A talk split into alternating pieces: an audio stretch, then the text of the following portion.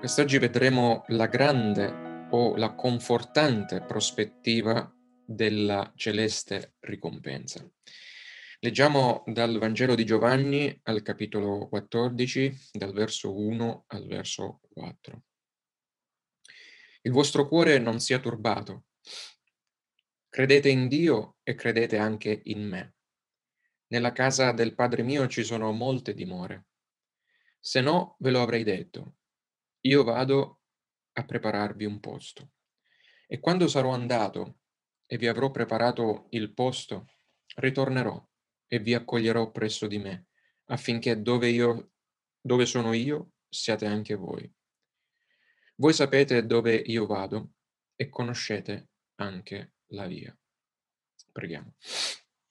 Padre, Figlio e Spirito Santo, possa tu quest'oggi donare capacità al predicatore di parlare in modo sincero e fedele alle tue scritture e consentire a tutti noi che siamo qui e a quanti ascolteranno questa registrazione e a me stesso incluso di obbedire e far tesoro degli insegnamenti eterni di Cristo, nel cui nome noi ti preghiamo. Amen. Da circa duemila anni le parole di Cristo riportate in questi quattro versetti appena letti continuano ad essere di grande conforto per tutti i credenti, che in preda alla loro sofferenza terrena hanno smarrita la prospettiva della loro gioia celeste. Quante volte qualcuno uh, ti ha presentato questi versi per consolarti? O quante volte tu hai cercato di consolare gli altri usando le parole che qui il Signore rivolge ai suoi discepoli poche ore prima della sua morte?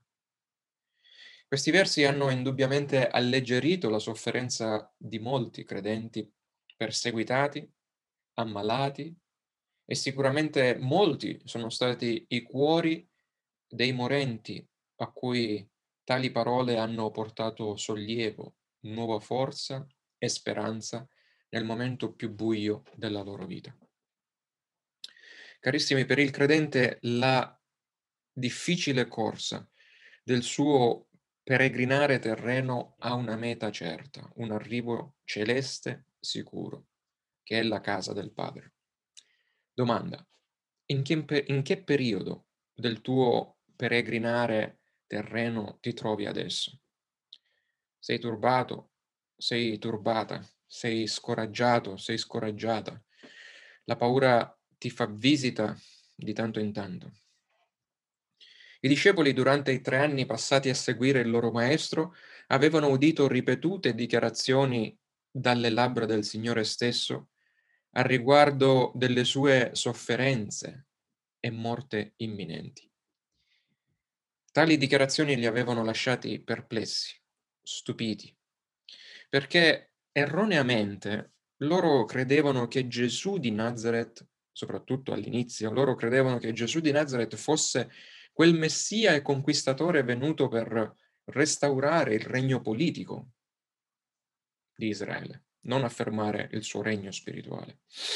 Ed è probabile che le loro speranze di vedere Gesù come loro re, guida politica e liberatore dagli oppressori romani fossero aumentate più che mai quando eh, lo avevano visto entrare in Gerusalemme eh, tra le gioiose acclamazioni delle moltitudini che lo salutavano chi con palme, chi con ramoscelli di ulivo, come il figlio di Davide.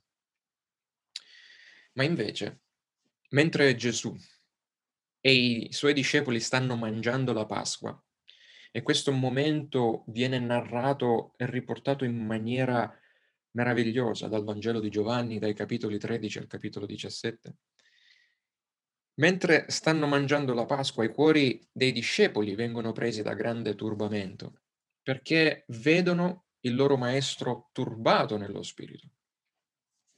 Sentono che uno di loro lo avrebbe presto tradito.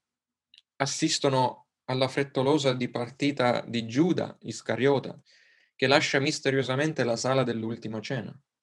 Ricevono l'annuncio scioccante del Signore, che da lì a breve li avrebbe lasciati orfani. Ed assistono attoniti all'avvertimento rivolto a Pietro, la colonna, che la stessa notte avrebbe rinnegato il maestro per ben tre volte. Per tutti questi motivi, questo piccolo gruppo di deboli e confusi credenti era inquieto, abbattuto, soffocato dall'ansia e dallo sconforto più totale. Ed il Signore, seppur completamente consapevole di tutto ciò che lo attendeva, pur sentendo il peso del terribile carico che gli gravava addosso, pur assaporando già la coppa amara che doveva bere, non solo mantenne il pieno possesso di sé, ma si interessò altrettanto profondamente delle paure e dei dolori dei suoi undici discepoli. Come se lui stesso non fosse da lì a poco dovuto essere l'agnello senza macchia destinato al macello. Invece di occuparsi di ciò che gli stava dinanzi, passò le sue ultime ore, pensate, a confortare il cuore dei suoi discepoli turbati, amandoli, dice Giovanni al verso 1 del capitolo 13, sino alla fine. In questi quattro versi vediamo il Signore dapprima esortare i suoi. Verso 1. Ordinando loro di distogliere il loro sguardo dalle circostanze, dalle loro circostanze terrene per poi confortarli riorientando il loro sguardo verso quelle che sono le stabili realtà celesti, di cui sta per parlargli di lì a poco. Infatti analizziamo questi quattro versi e vediamo quelli che sono i nostri due punti odierni, ossia l'angosciante prospettiva della terrena sofferenza, dal verso 1 che è contrapposta al nostro secondo punto alla confortante prospettiva della celeste, celeste ricompensa. Quindi prospettiva terrena di sofferenza, punto uno, confortante prospettiva della celeste ricompensa, punto due, così come vediamo nei versi 2 e 3. Vedete, a causa del peccato, la verità che accomuna tutti gli esseri umani è che il pellegrinaggio della nostra vita terrena non manca dei suoi guai e dei suoi dolori. Pensate anche il più maturo tra i credenti ha molte coppe amare da dover mandar giù, nel frangente che passa tra il suo essere salvato per grazia e l'essere poi chiamato in gloria. Sì, anche i santi più consacrati trovano in questa vita terrena la loro personale valle di lacrime da attraversare. Ma quel che certamente rende ancora più dolorosa la nostra prova e sofferenza terrena è il nostro rimanere paralizzati nel focalizzare l'angosciosa o l'angosciante prospettiva della terrena sofferenza. Cioè rimanere con il nostro sguardo fisso sul nostro problema. Ti voglio far notare che il Signore non fa quello che certamente è in grado di fare e che tutti noi vorremmo che Lui facesse. Egli non si precipita per cambiare le circostanze dei discepoli, in modo che essi non siano più turbati. No, non fa questo. Potrebbe farlo, ma non lo fa. Quello che invece egli fa è lasciare le circostanze invariate intorno a loro, ma li comanda di non permettere che i loro problemi esterni li turbino internamente. Come seguaci di Cristo e lettori della Bibbia, dovremmo ormai sapere molto bene che in questo mondo ci sono tribolazioni promesse per ciascuno di noi. Io conosco le mie e sono sicuro che tu conosci bene le tue. Così come per gli undici, quando le difficoltà, le sofferenze, le circostanze inquietanti e le malattie bussano alla nostra porta, il nostro sguardo e il nostro pensiero tendono a rimanere fissi sul problema. Diventiamo così automaticamente facile preda della stessa angoscia che portò gli undici a disperare, anziché discernere il piano glorioso di salvezza che stava per essere adempiuto per loro e per noi sulla croce. Al verso 1 il Signore esorta i suoi senza mezzi termini. In poche parole lui dice, voi credete in Dio e credete anche in me. Credere in Dio nel senso biblico significa avere cieca fiducia in Dio.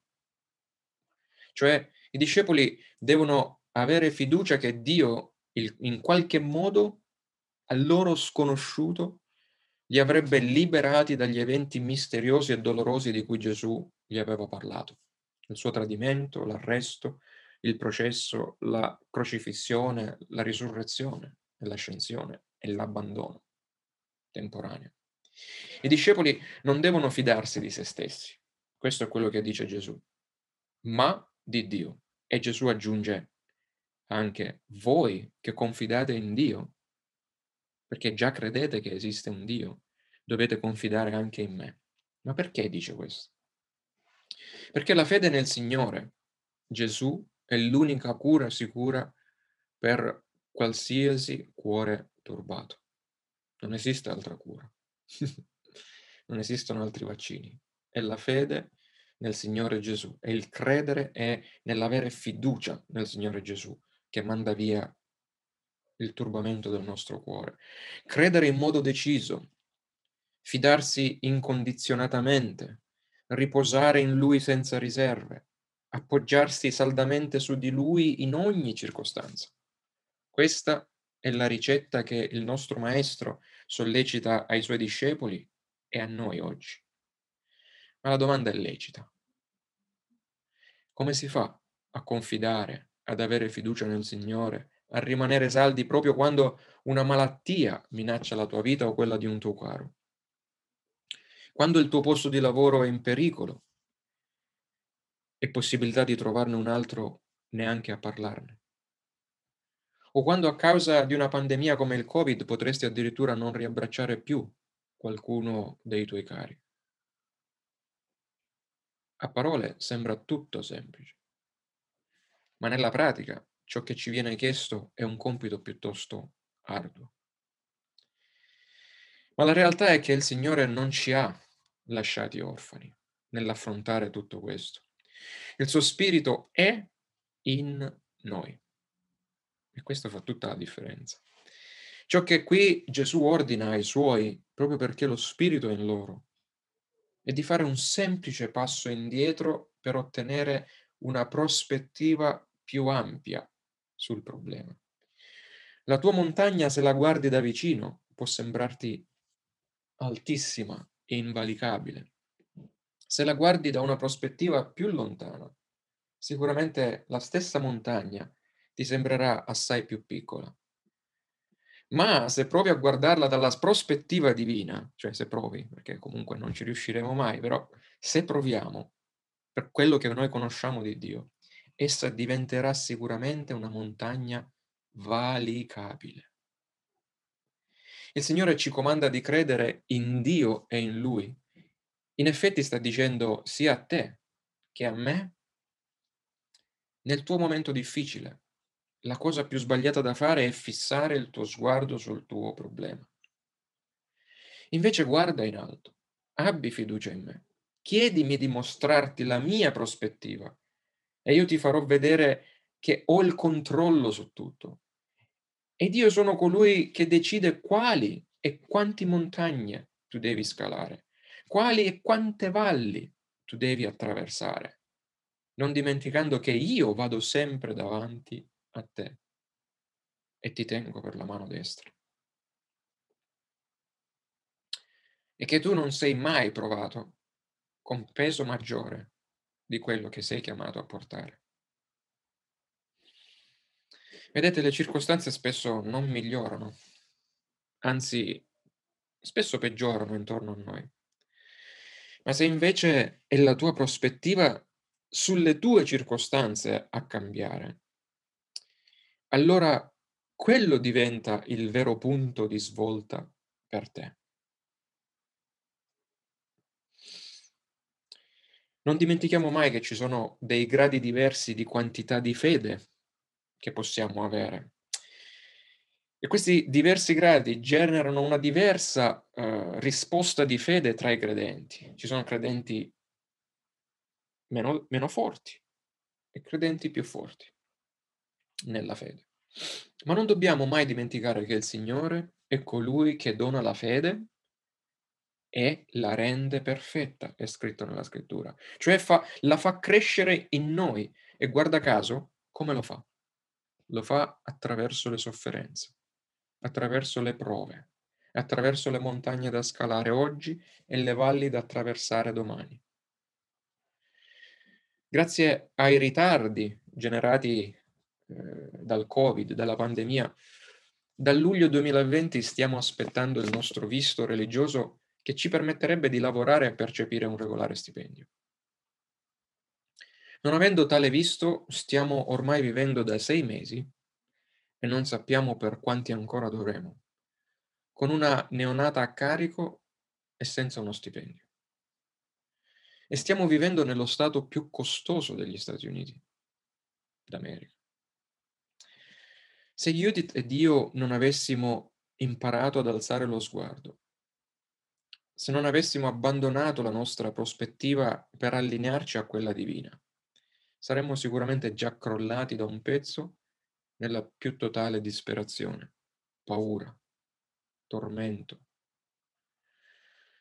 Invece il Signore, forzandoci di guardare il tutto dalla sua prospettiva, ha usato questo, chiamiamolo piccolo dramma, per accrescere e non di poco la nostra fede.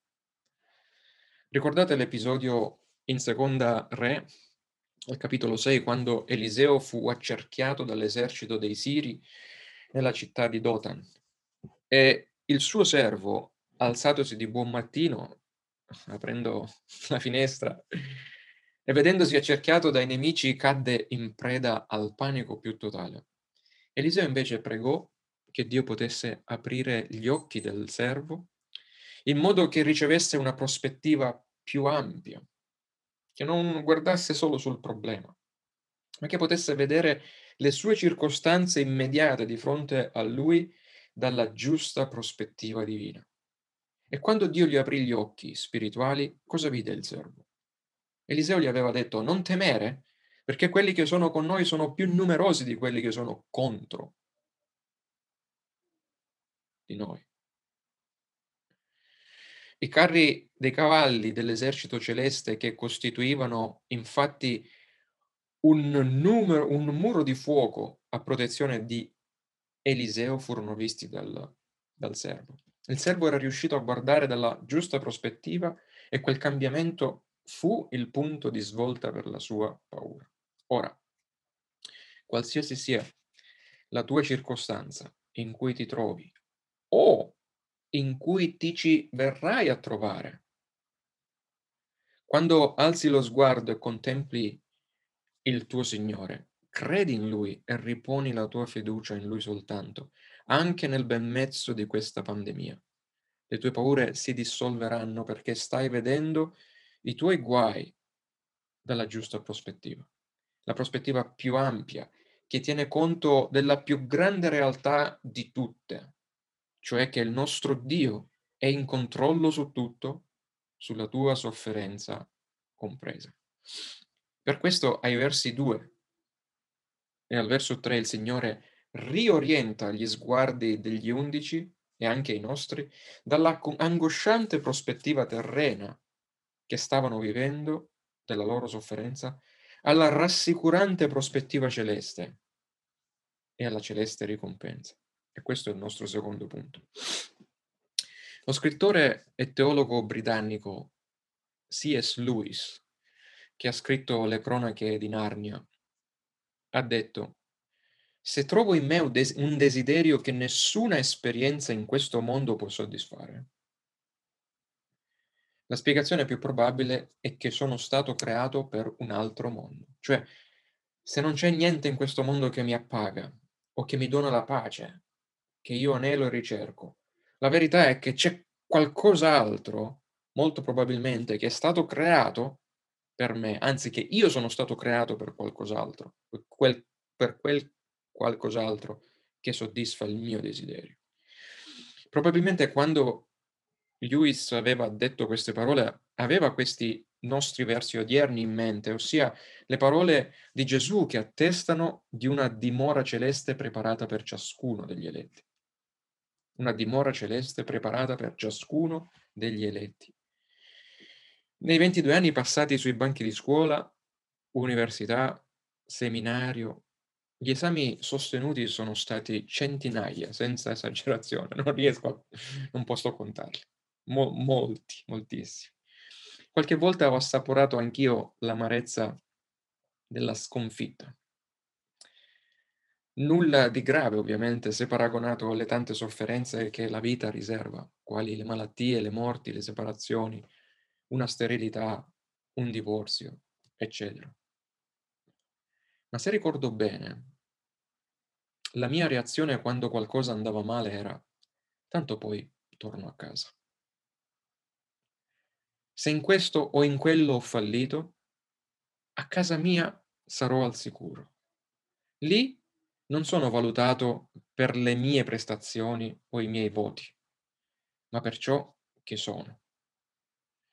Per incoraggiarsi il Signore ci chiede di pensare allo stesso modo, ovviamente non di sperare nella nostra casa terrena, anche quella è passeggera e temporanea, ma in quella celeste.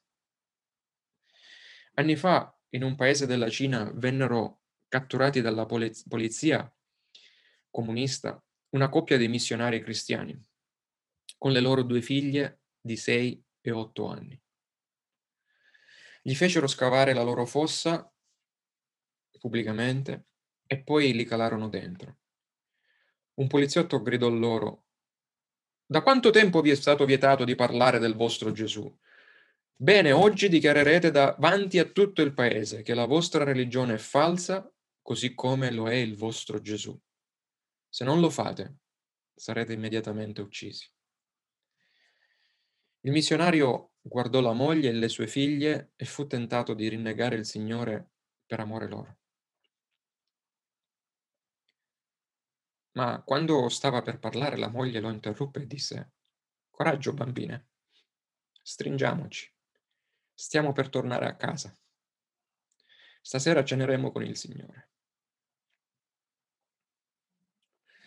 Bene, il cielo è la casa del Padre, di cui Gesù ci dice, la casa del Padre mio è del Padre vostro. Il cielo, in una parola, è casa nostra la casa di Cristo e dei suoi discepoli. Questa è un'espressione dolce, ma veramente potente. La casa, come tutti sappiamo, non è una costruzione definita da mattoni o dalla malta che tiene insieme i mattoni. Quanti mattoni e quanta malta ci sono nei cimiteri intorno a noi? Eppure quella non è la casa dei viventi. La casa invece è quella dimora dove vivono le persone che ci amano e che noi amiamo. La casa è la dimora in cui siamo accolti per ciò che siamo e non per i nostri doni o beni che possediamo. Il luogo dove siamo amati fino in fondo, mai dimenticati e sempre benvenuti. Ovviamente le dimore di cui il Signore sta parlando qui non sono case di malta o di mattoni o di legno. No, la dimora che Lui ci ha preparato è il cielo. Questi nostri corpi non sono altro che alloggi temporanei, tende e tabernacoli che subiscono molti cambiamenti prima di essere disfatti. In cielo, invece, non saremo più pellegrini. Dimoreremo finalmente in maniera stabile. Perché, come dice lo scrittore agli ebrei, qua giù non abbiamo una città stabile, ma cerchiamo quella futura, che invece lo è lassù. Il Signore ci conforta descrivendoci il cielo come un luogo con molte dimore.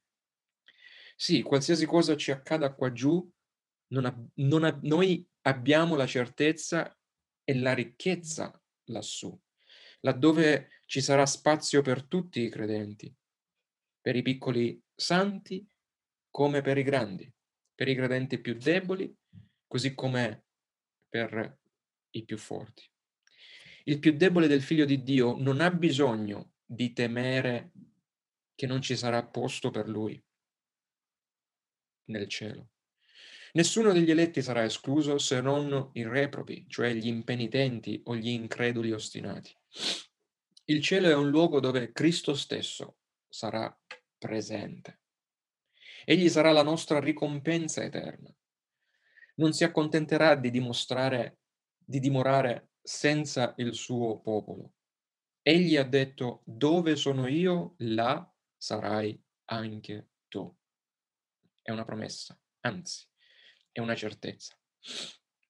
No, se qui sei sola e trascurata, lì non sarai sola né di certo trascurata. Il nostro Salvatore, il nostro fratello maggiore, il nostro Redentore che ci ha amati sino alla fine e ha dato se stesso per noi, sarà in mezzo a noi per sempre. È vero, mentre siamo qui nel corpo, ciò che vedremo in cielo non possiamo ancora concepirlo completamente.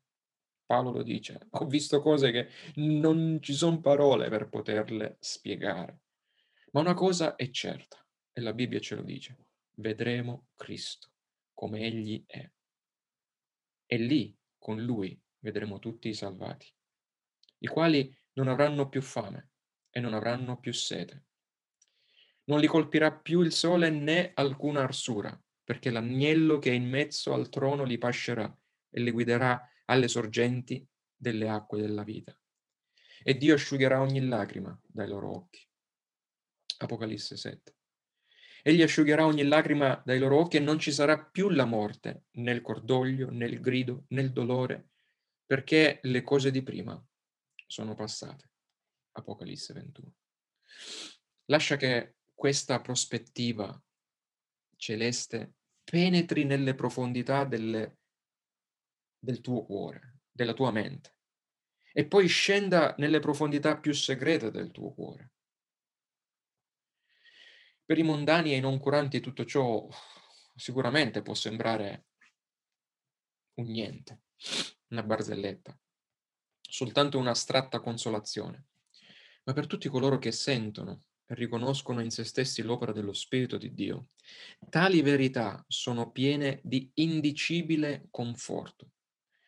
Non lasciamo che le nostre ansietà e il nostro turbamento prendano il sopravvento e ci rubino del nostro conforto riguardo alla nostra certa dimora celeste. Gesù ha detto ai suoi e anche a noi, vado a preparare un posto per voi. Il paradiso è un luogo già preparato dal Signore. Per un popolo che invece viene preparato dallo Spirito del Signore giorno dopo giorno. Cristo stesso lo ha preparato, ha preparato questo posto, procurando un diritto a ogni peccatore redento di credere e di entrare in questa eredità eterna. Nessuno può toglierci il diritto di entrare nella dimora per la quale noi siamo preparati e veniamo preparati dallo Spirito. Cristo dal suo canto ha preparato queste dimore. Come? Usando della malta, usando del, dei mattoni indistruttibili, del cemento armato eh, super resistente? No. Come ha preparato le dimore? Percorrendo al nostro posto la dolorosa via del Golgotha, salendo come nostro sostituto sulla rozza croce della sofferenza, risorgendo come primogenito tra i molti fratelli il terzo giorno e ascendendo come nostro Re al trono eterno e assoluto per regnare su tutto e su tutti. Sì, lui non ha preparato le dimore di mattoni, ma è con la sua morte, con la sua resurrezione col suo sedersi sul suo trono che ha preparato le dimore per tutti i membri del suo corpo spirituale riaprendoci nuovamente l'accesso sicuro ed eterno all'albero della vita, alla presenza del Padre. Come nostro precursore, egli è entrato nel cielo. Come dice Paolo agli Efesini, è salito in alto e ha portato con sé dei prigionieri. Noi che eravamo prigionieri della morte ci ha portati con sé nella vita, nella gioia. e ha piantato la sua bandiera reale nel suo regno della gloria. Ha inoltre assicurato le nostre dimore, portando con sé i nostri nomi incisi sul suo efod, sul suo pettorale. Ricordate il simbolismo delle dodici pietre sull'efod del sommo sacerdote quando entrava nella presenza del Signore nel luogo santissimo per rappresentare tutto il suo popolo. Ecco, Cristo, entrando come nostro sommo sacerdote nel luogo santissimo, ha presentato noi al Padre, i nostri nomi, tutti, e ha preparato persino i suoi angeli a riceverci. Chi entra in paradiso scoprirà di non essere né sconosciuto né inaspettato, ma grandemente amato e considerato poiché il suo nome è già indelebilmente inciso nei cieli. Ma il verso 3 non finisce qui, anzi rivela ancora più conforto per un cuore turbato quale può essere il nostro in questa vita terrena. Il Signore dice ritornerò e vi accoglierò presso di me affinché dove sono io siate anche voi. Cristo non aspetterà che i credenti si avvicinino timidamente a Lui, ma tornerà da noi per, risusc- per risuscitare con potenza i nostri corpi dalle nostre tombe e scortare i nostri corpi al suono di tromba alla nostra dimora celeste. Egli non è lo sposo che aspetta la sua sposa all'altare. Verrà? Non verrà? La sposa si presenterà? No. Egli al momento da lui stabilito tornerà per prendere la sua sposa ovunque essa sia e portarla al suo altare. Se la prima sua venuta è stata anonima, invisibile, la seconda sua venuta sarà gloriosa e visibile a tutti. Ma se il guardare al suo ritorno per noi sarà una enorme benedizione e consolazione, Pensate, lo è altrettanto il guardare indietro alla sua prima venuta, quando il Cristo ha lasciato la sua dimora celeste, la sua casa celeste, per vivere come un senza tetto tra di noi. Soffrire, morire su questa terra maledetta col fine di provvedere a noi peccatori senza dimora qui, una dimora sicura ed eterna in cielo. Gesù ha detto, che le volpi hanno le tane e gli uccelli del cielo hanno i nidi, ma il figlio dell'uomo non ha un posto dove poggiare la sua testa. Voglio che tu rifletta sul fatto che Gesù, il Dio incarnato, è diventato un senza tetto qua giù, in modo che tu possa vivere una dimora eterna lassù. Gesù è stato egli stesso turbato, in modo che noi possiamo camminare attraverso questo mondo travagliato, senza turbamento nei nostri cuori. Carissimi, non lasciate che i vostri cuori siano turbati da ciò che accade intorno a voi o che accadrà intorno a voi. Ricordatevi di queste parole del Signore quando sarete nello sconforto. Stiamo certamente vivendo in tempi difficili e non sapremo come andrà a finire ma non lasciate che i vostri cuori siano turbati. Una cosa è certa, guarda in alto, guarda alla prospettiva divina, non alla tua, e solo così potrai vedere Gesù che ti ha preceduto e ha preparato una dimora eterna, sicura, certa, meravigliosa per te. Questa è la più certa verità su cui possiamo ancorare le nostre anime e continuare a camminare nelle nostre valli, e scalare le nostre montagne che sono ancora davanti a noi e che ci aspettano lì, senza che il turbamento della prospettiva terrena oscuri la confortante prospettiva celeste che con sé porta la sua meravigliosa ricompensa che attende tutti salvati per grazia. Vogliamo pregare. Padre Celeste, ti ringraziamo per aver mandato il tuo unigenito figlio a vivere tra noi come un senza dimora, per andare avanti a noi, davanti a noi e preparare una dimora eterna per ognuno di noi. Padre, grazie che nel tuo amato Figlio ci hai amati, ci conosci, ci hai chiamato per nome e ci accogli con Cristo alla tua presenza. Grazie perché nonostante quel che possiamo attraversare qua giù, il Golgota e la croce non dovremmo attraversarli mai più. In Cristo e per Cristo ora abbiamo una dimora eterna a cui guardare.